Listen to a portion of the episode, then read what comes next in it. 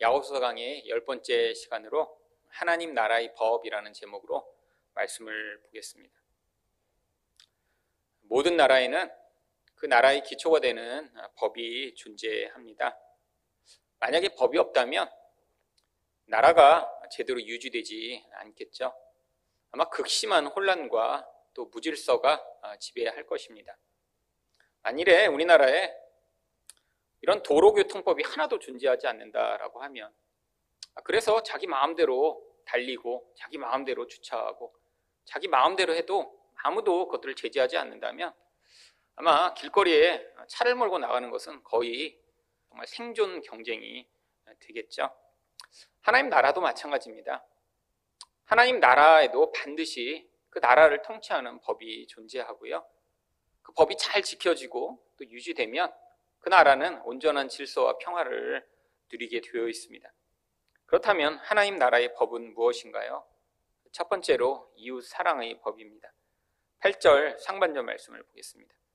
너희가 만일 성경에 기록된 대로 내 이웃 사랑하기를 내 몸과 같이 하라 하신, 구약의 레위기 십구 장 십팔 절에 나오는 구절을 지금 야고보가 이곳에 가져온 것입니다.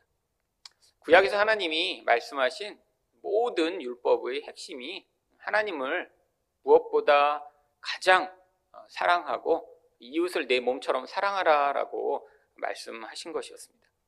그런데 이곳에는 그 구약의 핵심되는 말씀 가운데 바로 이웃 사랑을 향한 말씀을 가지고 와, 이것이 바로 구약에서 너희에게 이야기하고 있는 법이다라고 가르치고 있습니다. 그런데 이 법을 팔 절 하반절을 보시면 최고의 법이라고 이야기를 합니다. 한글 성경은 최고의 법이라고 이야기를 하고 있는데요, 영어 번역은 이것을 로열 로, 결국 왕국의 법, 이렇게 번역을 하고 있습니다. 원래 헬라어 번역은 바실리코스라고 하는 단어를 번역한 것으로, 원래 바실레이아라고 하는 단어가 하나님 나라라고 얘기할 때 왕국, 나라라고 하는 뜻입니다. 성경이 얘기할 때 이 하나님 나라라고 얘기할 때 이 나라는 지금 우리가 사용하는 이런 나라 개념이 아니라 왕국의 개념입니다. 그래서 여기서 이 바실리코스라고 하는 단어를 썼을 때도 그 왕국을 통치하는 왕국의 법이라는 의미로, 어떤 나라가 존재하는데 그 나라가 왕국이라면 그 왕국에서 가장 중요하고 또 무엇보다 뛰어난 법이 있다면 그게 아마 왕이 이야기한 법이기 때문에 여기서는 그 의미로 최고의 법이라고 이야기를 한 것이겠죠. 그런데 바로 이런 왕국에서의 가장 중요한 왕적 권위를 가진 법이 바로 구약에서 얘기했던 이웃을 사랑하라라고 하는 법이라고 이야기를 합니다. 문제는 오늘 성경에는 최고의 법을 지키면 잘한다라고 얘기를 했는데, 원래의 의미 자체가 완성하면이라고 하는 뜻을 가지고 있습니다. 야고보는 이 야고보서에서 아주 이 완성한다, 온전하게 된다, 이런 단어를 반복해서 사용하는데, 왜냐하면 그 의미들이 전부 다 이런 하나님의 백성으로 성숙된 자만 보일 수 있는 그런 모습이기 때문이죠. 여기서도 하나님의 법을 어떤 사람은 조금 잘 지키고 조금 못 지키고의 그 차이를 이야기하는 것이 아니라, 하나님의 법을 완벽하게 지킬 때의 상태, 그때만 아 네가 잘했다라고 하는 평가를 받는다라고 하는 것입니다. 이게 어떤 개념인가요? 바로 의라고 하는 개념이죠. 하나님이 우리에게 요구하시는 의는 뭐 칠십 퍼센트, 뭐 오십 퍼센트 이런 등급별의 의가 아닙니다. 뭐 수능 시험과 같은 이런 아주 중요한 시험에도 사실 만점 맞은 아이부터 전부 다 틀린 아이까지 엄청난 등급이 존재하죠. 근데 하나님 나라의 법에는 사실 등급이 하나밖에 없습니다. 성공이냐, 실패냐. 완벽하게 지키면 그 지킨 자격을 의라고 부르는 것이죠. 하나님이 이렇게 왕국의 법을 주셨는데 이 법을 완성하면, 완벽하게 지키면 그때 의라고 하는 자격을 부여받는다라고 하는 것입니다. 근데 그 조건이 절대적이라고 하는 것이죠. 문제는 이 법을 지키지 않으면 어떻게 되나요? 만일에 아마 지금도 조선시대처럼 왕이 다스리는 그런 시대였는데, 왕이 어떤 것을 아 이건 중요한 거야 꼭 지켜라고 이야기를 했는데 만약에 그 법을 지키지 않으면 지금 아마 일족이 다 멸망당하는 그런 비참한 상황이 벌어지겠죠. 이 왕의 법이 가지는 권위와 영향력입니다. 왕이 이게 너무 중요해라고 얘기를 했는데 그 왕의 말에 거역한다는 건 결국 반역행위고요. 결국 그것에 대한 심판은 사형 선고가 내려질 수밖에 없습니다. 그래서 그 이야기가 십삼 절에 이렇게 나오는 것입니다. 긍휼을 행하지 아니하는 자에게는 긍휼 없는 심판이 있으리라. 여러분, 하나님이 우리에게 주신 법이 어떤 법이라고요? 이웃사랑의 법이라고요. 그런데 이웃사랑의 법을 하나님이 왕의 권위로 우리에게 주셔서 그 백성이면 모두 지켜야 하는데 그거를 완벽하게 지키지 못하면 심판을 받는다라고 하는 것이죠. 여러분, 근데 왜 심판이 임하나요? 구 절 말씀을 보시면 만일 너희가 사람을 차별하여 대하면 죄를 짓는 것이니 율법이 너희를 범법자로 정죄하리라. 여러분, 사랑은 단순히 누구를 좋아하는 감정을 이야기하는 것이 아닙니다. 성경이 이야기하는 사랑은 바로 하나님이 우리에게 요구하시는 이웃을 내 몸처럼 사랑하는, 결국 나를 사랑하는 기준만큼 누군가를 사랑하는 것을 이야기하는데 인간은 원래 그런 사랑으로 다른 사람을 사랑하는 것이 불가능합니다. 왜죠? 인간 영혼 안에 가장 뿌리 깊은 영향력은 자기 사랑이라고 하는 것이 인간의 영혼을 너무 가득 채우고 있기 때문에 바로 자기 사랑이 사라지지 않는 한 인간은 자기처럼 남을 사랑할 수 없는 존재죠. 결국 그렇기 때문에 인간은 이 하나님의 준엄한 심판에 의해 모두 다 심판을 당할 수밖에 없는 존재입니다. 결국 그래서 인간이 이 하나님이 요구하시는 이 의의를 넘어설 수 있는 유일한 길은 우리가 만들어내는 의의가 아니라 예수님이 얻어내신 그 의의를 덧입는 방법밖에 없는 것이죠. 결국 근데 우리 안에서 어떤 문제가 계속해서 발생하나요? 교회를 다니면서 우리가 이렇게 의로운 자가 되었다라고 하지만 우리 안에서는 여전히 이 자기 사랑으로 말미암는, 내 눈에 좋아 보이는 그 기준대로 누군가를 판단하여 내가 좋아 보이는 사람만을 편애하는 그런 태도가 끊임없이 나타나게 되어 있습니다. 이 차별이라는 게 가져오는 악한 영향력과 결과가 무엇인가요? 결국 사람은 자기가 가진 어떤 기준에 따라 다른 사람을 등급별로 세우고 자기 기준에 높아 보이는 어떤 대상을 향해서만 소위 이야기하는 하나님이 모두에게 공평하게 주시기를 원하는 그 사랑을 차별적으로 주기 때문에 문제죠. 차별만 하고 사랑하지 않거나 전부 다 관계를 맺고 있지 않다면 오히려 덜 문제가 될 거예요. 그런데 관계 맺고 있는 어떤 존재 가운데 이 차별이라는 것 때문에 관계를 맺을 때 심각한 문제가 발생하는데 바로 그 문제가 관계를 맺으면서 내가 차별적으로 좋아하는 존재에 대해서는 더 많은 사랑과 관심을 주지만 내 눈에 차지 않는, 내 기준에 들지 않는 존재는 철저히 무시하며 우리가 힘이 있다면 얼마든지 짓밟을 수 있는 게 바로 우리들이죠. 세상에선 아주 일반적인 태도입니다. 자기의 마음에 드는 사람만 좋아하고요, 마음에 들지 않는 사람을 향해 차별하고 미워하고 아, 그를 왕따시키는 것이요. 어린아이들은 아주 노골적으로 그렇습니다. 어른이 되면 그 노골적인 게 아주 교묘해지죠. 둘 다 똑같이 나빠요. 여러분, 사실 어린아이들이 누군가 조금 모자라거나 조금 뭔가 약하면 아이들 앞에서 아주 노골적으로 왕따를 시킵니다. 아, 엄청나게 상처를 받죠. 어른이 되면 그런 게 사라지나요? 아니죠. 노골적으로 하던 그 어린아이적 요소는 벗어나지만 아주 교묘하게 문제를 일으킵니다. 제가 학교에서 학생들을 가르치며 지난 한 육 년간 계속 매년 한 번도 빼놓지 않고 있었던 일이 학교 내에서 왕따 문제였습니다. 아니 근데 제가 가르치는 데가 중학교도 아니고 고등학교도 아니고 대학교인데 어떻게 왕따가 있냐고요? 지금은 에스엔에스로 왕따를 시킵니다. 아, 그게 더 문제예요. 걔만 빼놓고 나머지 모두 반 아이들을 다 에스엔에스에 초대한 다음에 거기서 개욕을 끊임없이 하는 거예요. 삼십 명이.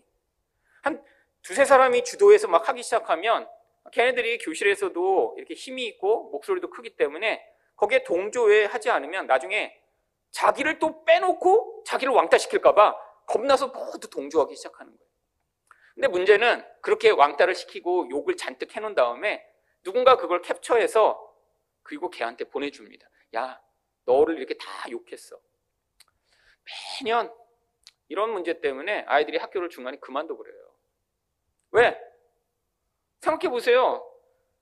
얼굴을 볼 때 사람이 욕을 하는 것보다 보지 않고 하는 욕이 훨씬 더 악하고 훨씬 더 아주 잔인합니다. 인격을 완전히 말살해버려요. 어떤 아이는 그것 때문에 충격을 받고 더 이상 학교를 나오지 못하고요. 어떤 아이들은 그것 때문에 자살 충동도 느끼고요. 여러분, 더 악하죠.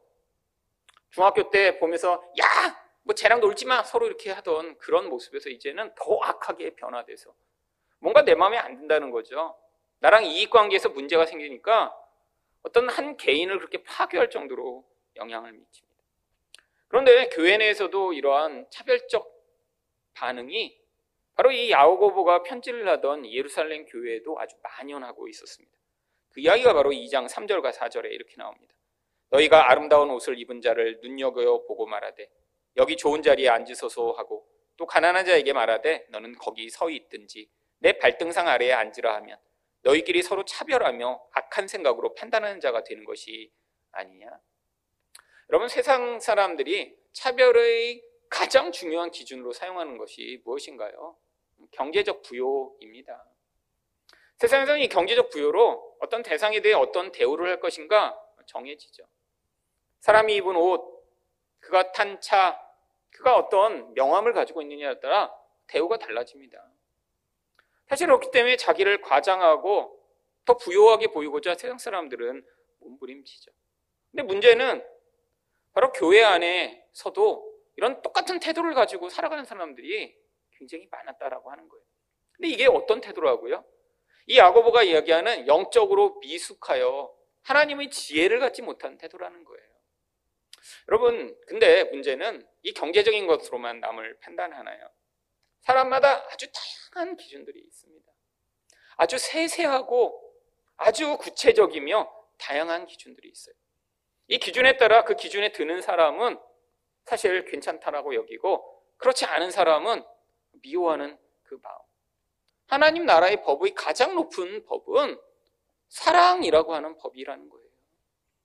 내가 가지고 있는 어떤 기준이 그것이 나에게 유용하고 필요한 것일지라도 그것을 지키다가 이 사랑이라고 하는 하나님 나라의 법을 깨트리게 되는 순간 이 지엽적인 법 때문에 더 중요한 법이 깨어지며 결국에는 그것으로 하면 심각한 문제들을 경험하게 되어 있죠.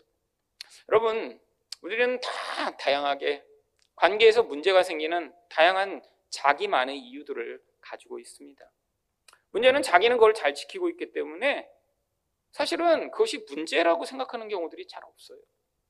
어떤 사람은 뭐 다른 사람의 말을 가지고 아, 어떻게 저렇게 말을 저런 말을 해? 라고 자기가 생각하는 어떤 종류의 말을 쓰는 사람을 향해 아, 더 이상 난 저 사람과 관계를 맺을 수 없어 라고 판단하거나, 아니 내가 생각하는 어떤 것을 어떤 사람이 하지 않는다라고 해서 아, 나는 잘하고 있으니까 괜찮지만 아, 그것 때문에 관계가 깨어지고 있다면 어쩌면 그 법은 더 중요한 법을 해치는 그런 하나님의 사랑의 법이라고 하는 하나님 나라의 법에 방해가 되는 폐기 처분되어야 하는 법인 것입니다. 여러분, 결국 하나님은 우리가 이 사랑의 법으로 말미암아 온전한 자가 되기를 원하십니다. 그래서 십 절 말씀에 누구든지 온 율법을 지키다가 그 하나를 범하면 모두 범한 자가 되나니. 하나님 우리를 완벽한 의로 대우하시기 원하십니다. 그런데 그 완벽한 의로 우리가 반응하지 않으면 결국 땅은 다 잘해요. 그런데 하나님이 사랑하라고 하신 이 법에 걸려 넘어지는 순간 어떤 일이 벌어지나요? 다른 건 뭐 하나님께 헌신도 하고 늘 하나님을 예배하고 아니 모든 삶에서 모범되며, 하지만 이 사랑이라는 법이 문제가 생기는 순간 사실은 십일 절처럼 간음하지 말라 하시니가 또한 살인하지 말라 하셨은즉 내가 비록 간음하지 아니하여도 살인하면 율법을 범한 자가 되느니라.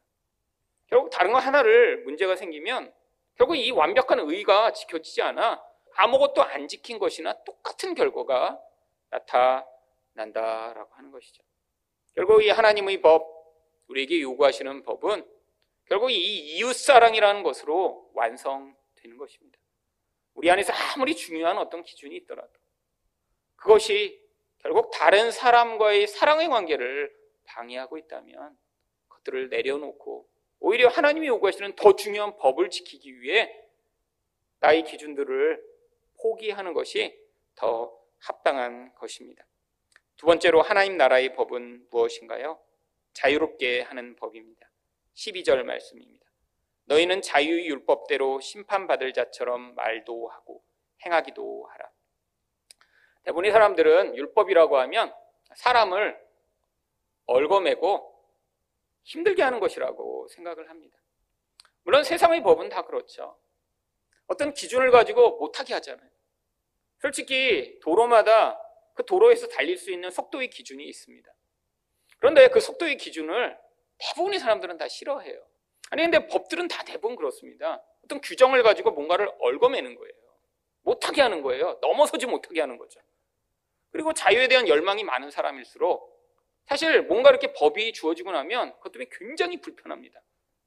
근데 하나님의 율법도 대부분 그렇게 생각해요. 하나님이 우리가 뭔가 힘들게 하고 억압하고 우리를 뭘 못하게 하고, 여러분 대부분 율법을 그렇게 생각하고 있지 않나요?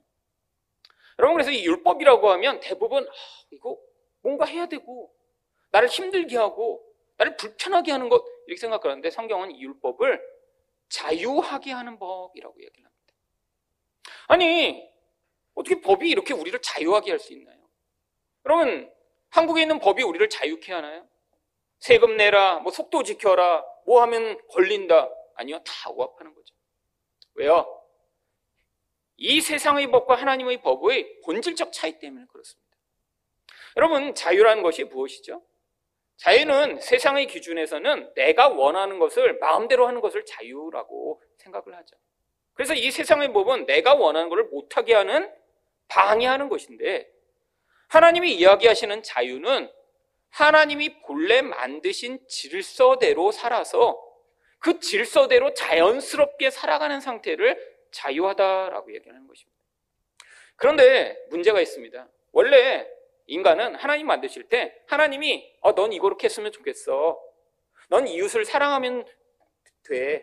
너는 나만을 무엇보다 사랑하는 존재가 돼야 돼 라고 하나님이 이렇게 말씀하시면 인간은 아주 자연스럽게 그렇게 행동하도록 원래 만들어진 거예요. 그게 질서입니다. 하나님의 법이 이야기하는 대로 아무런 저항 없이 네 하나님 하면서 그거 하는 것이 어렵지가 않은 거예요. 사랑하는 게 어렵지 않고 하나님께 순종하는 게 어렵지 않고 하나님만 사랑하는 게 아주 어렵지 않았어요. 그냥 그 질서 내에서 너무 자연스럽게 그게 돼서 그게 자유로운 거예요. 하나님이 계획하신 대로 움직여 나가 그 자유로움 가운데 우리가 누리는 게 무엇인가요? 하나님이 주시는 축복입니다. 하나님만을 너무 자연스럽게 사랑하니까 그 하나님으로부터 생명이 들어와 그 생명대로 누군가 내 옆에 있는 사람을 내가 판단하고 미워하지 않고 다 사랑하게 될 때 거기가 바로 천국이죠. 여러분 하나님이 결국 우리에게 주시는 법이 이 자유를 우리에게 회복시켜 주시고자 하는 것이죠. 여러분 근데 문제가 있습니다. 인간은 여전히 이 하나님이 요구하시는 사랑의 법에 따라 자유롭게 사랑하기보다는 이 이기심이라고 하는 우리의 옛사람이 우리를 지배하여 나타내는 결과로 말미암아 차별하고 판단하고 미워하고 분노하고 남을 깨트리는 일이 너무 자주 일어나죠. 여러분 인간의 욕망이 결국 모두를 파괴하고 고통하게 만들면서도 결국 계속해서 남 탓하는 그런 무서운 모습이에요. 여러분 그래서 로마서 육 장 이십 절에서 바울은 뭐라고 얘기하나요? 너희가 죄의 종이 되었을 때에는 의에 대하여 자유로웠느니라. 여러분 인간은 다 죄 때문에 그 죄의 영향력으로 죄에 매여 죄가 시키는 대로 살아갔으니까 이 의라고 하는 것과 전혀 관계없는 존재였다고 하는 거예요. 여기서의 자유롭다는 관계없다라는 뜻입니다. 그것과 아무 관련을 맺을 수 없는 존재라는 것이죠. 결국 인간은 이 죄가 만들어내는 결과에 따라 모든 관계를 다 파괴하며 살아갑니다. 그래서 로마서 육 장 십육 절에 너희 자신을 종으로 내주어 누구에게 순종하든지 그 순종함을 받는 자의 종이 되는 줄을 너희가 알지 못하느냐? 혹은 죄의 종으로 사망에 이르고 혹은 순종의 종으로 의에 이르느니라. 하나님이 하나님 백성에는 이 두 가지 길을 주십니다. 옛사람을 위하면 죄의 영향력이 깊은 자는 하나님이 이렇게 자유의 법, 하나님 나라의 왕권으로 선포된 법을 주셨는데도 불구하고 계속해서 사랑하지 아니하고 불순종하다 그 결과가 저는 그 사망의 아주 고통스러운 결국을 인생 가운데 경험하게 되어 있죠. 결국 십삼 절에서는 무엇을 얘기하나요? 이 하나님의 법에 매여 진짜 자유를 누리지 못하는 자가 어떤 결국을 얻게 되는지 십삼 절 상반절은 이렇게 이야기합니다. 긍휼을 행하지 아니하는 자에게는 긍휼 없는 심판이 있으리라. 여러분, 하나님의 법은 하나님 나라를 살아가는 자들에게 주어진 자유이며 축복입니다. 결국 우리가 우리 삶에서 어떻게 나중에 완벽한 의를 행하지 못하더라도 하나님의 인정을 받을 수 있나요? 이렇게 우리 안에서 끊임없이 죄가 만들어낸 결과를 경험하면서도 하지만 우리 안에서 하나님이 결국 새 사람으로 말미암아 하나님의 그 우리는 순종할 수 없는 법에 순종케 하시는 그 하나님이 강권하는 역사에 순종해 나가며 반응할 때 그때 결국 하나님이 우리 안에서 나타난 그 결과를 의롭다라고 인정해 주시며 그것으로 말미암아 십삼 절 하반절처럼 긍휼은 심판을 이기고 자랑하느니라. 결국 우리가 받은 그 놀라운 긍휼을 우리 삶을 통해 또 다른 사람에게 드러낼 때 하나님이 결국 그것을 통해 우리가 받아야 할 심판에서 우리를 자유케 해주시는 그 놀라운 은혜를 베풀어 주시는 것입니다. 하나님 나라의 법인 이웃을 사랑하고 그것으로 온전히 자유를 누릴 수 있는 그 은혜 가운데 거하시는 여러분 되시기를 축원드립니다.